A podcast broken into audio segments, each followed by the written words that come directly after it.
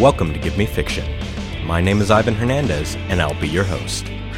Each month at Gimme Fiction, some of the finest minds in comedy, literature, and the arts write pieces based on a theme. Each week on this podcast, we deliver one of those readings to the listening public. This episode, we bring you a story by writer Maggie Tokuda Hall. On the masculinity themed GMF, she described the relationship between an animal trainer and her ward in Miri and the Manly Metronome. Mary had never been dry humped so much in her whole life. It had only been a week, but she was already worried she may not fulfill her contract. A job's a job, she told herself, but her thighs ached from where Pete rubbed himself against her nearly constantly. Pete was a bottlenose dolphin, a young adult male, and it was her job to teach him how to speak English. A, Mary said. E, e, e, e, e, Pete replied. Mary tried again. I, O. Pete resumed humping her thighs. He did that a lot. She tried to take his affections as a compliment, but he was a dolphin. And also, there was no one else to choose from. if her relationship with Ben hadn't imploded as spectacularly as it had, Mary likely wouldn't have taken the job. But it had imploded, and the implosion had been spectacular, and Mary found herself in need of both a new apartment and a new job, since Ben had been her boss, as well as her roommate, as well as her lover, an arrangement that now appeared as myopic as hindsight could possibly allow.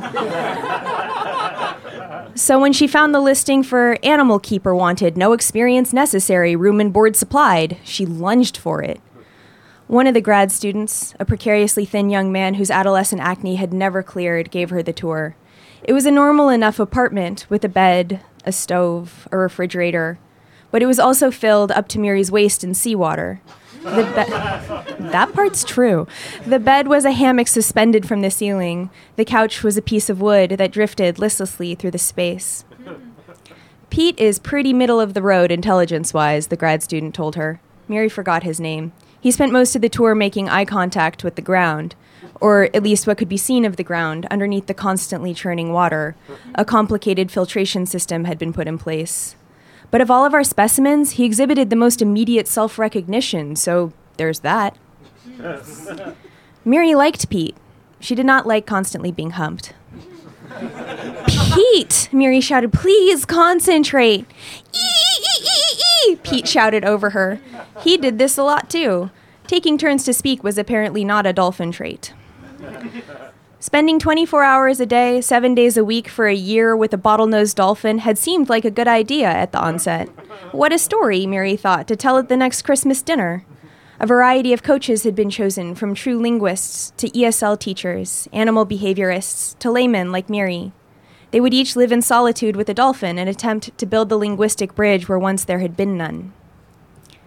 For his lack of English, Pete was a clear communicator about one thing. Stop it!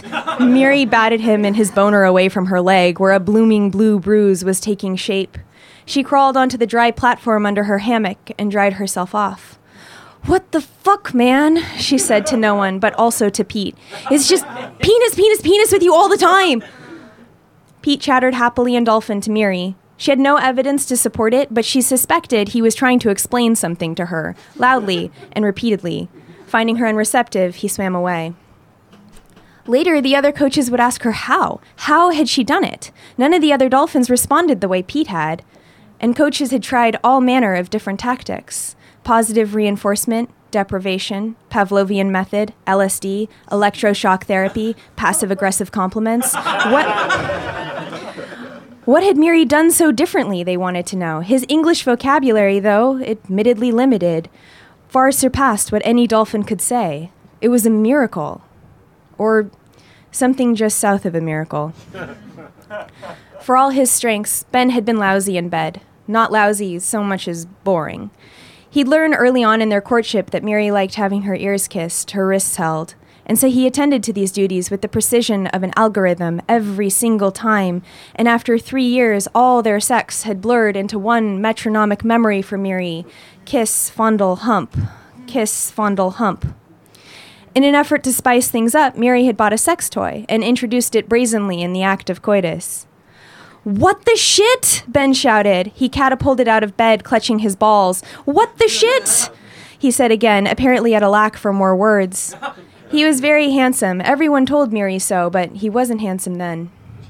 Too much? Miri asked. She thought the dildo would be a great addition. She'd even gone to the care to make sure it was smaller than Ben, a shopping feat that deserved its own accolades. Sorry.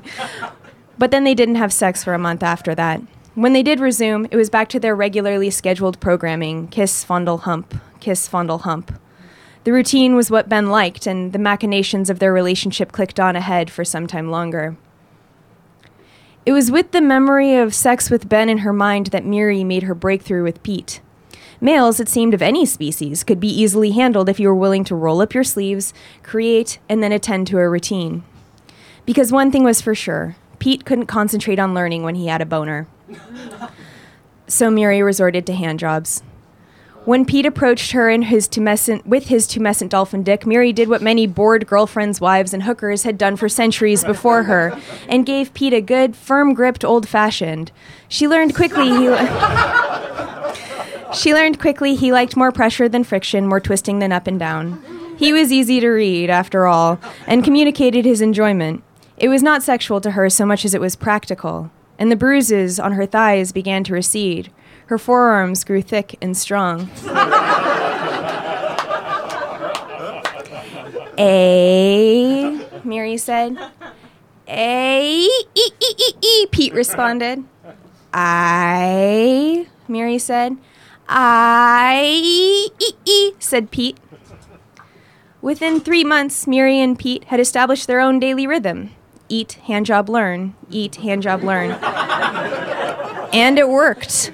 Tick, uh, ticking along through the days, the weeks, and the months like an immaculately constructed clock. Once they'd overcome the initial hurdle of Pete's concentration, she was even able to use her methods to incentivize learning.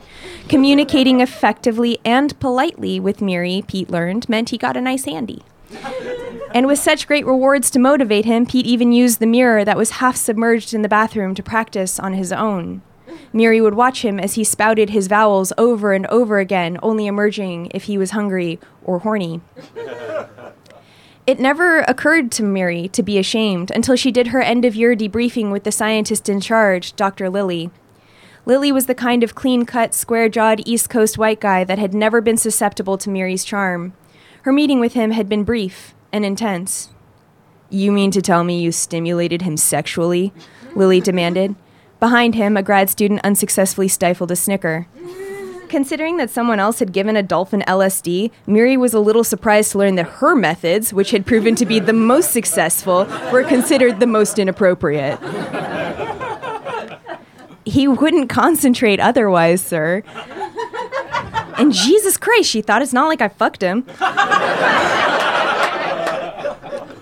Lilly gave her a look that she could read for what it was slut, slut, slut. Tell no one, Lilly commanded. She'd be given no credit publicly, that much Lilly made absolutely clear. Her name would be struck from their records. No one would know about Miri, nor would they know about her metronomic ministration of handies. But she'd be paid. Fine, Miri said, fine. However, when the news broke that Lilly's lab had fostered an English speaking dolphin, Pete's vocabulary did all the talking. With the news cameras rolling and Lilly standing proudly next to the tank, Pete recited his vowels just as he was supposed to, much to the delight of anyone, everyone. But then, unbidden, he rolled over, revealing his pink and erect boy bits to the cameras. No! cried Lilly. He tried in vain to coerce the reporters to stop, to turn off the cameras, but the cameras kept on rolling. And that night, on the national news, all of America heard the four words that Pete had spent the entire year mastering Miri, please, penis, me. Thanks. You can find Maggie online at prettyokmaggie.com and on Twitter at EMTEE Hall. Gimme Fiction's live show happens the first Sunday of every month at Lost Weekend Video in San Francisco, California. GMF is produced by Will Scoville. You can find his narrative anthology podcast, Tales from the Swan Hotel, at soundcloud.com slash tender industries. For news, updates, and more, check out gimmefiction.net, at GMF Show on Twitter, and facebook.com slash gimmefiction. You can email us at gmfshow at gmail.com and can donate to the show through PayPal at the same address. I'm online at ivanhernandez.net and on Twitter at ivan underscore hernandez. Our theme song is provided by Power Pyramid, and you can check out more of their music at powerpyramid.bandcamp.com. You can listen to us on SoundCloud and Stitcher. If you enjoyed the show, you can rate and review us on the iTunes Store. This has been Gimme Fiction.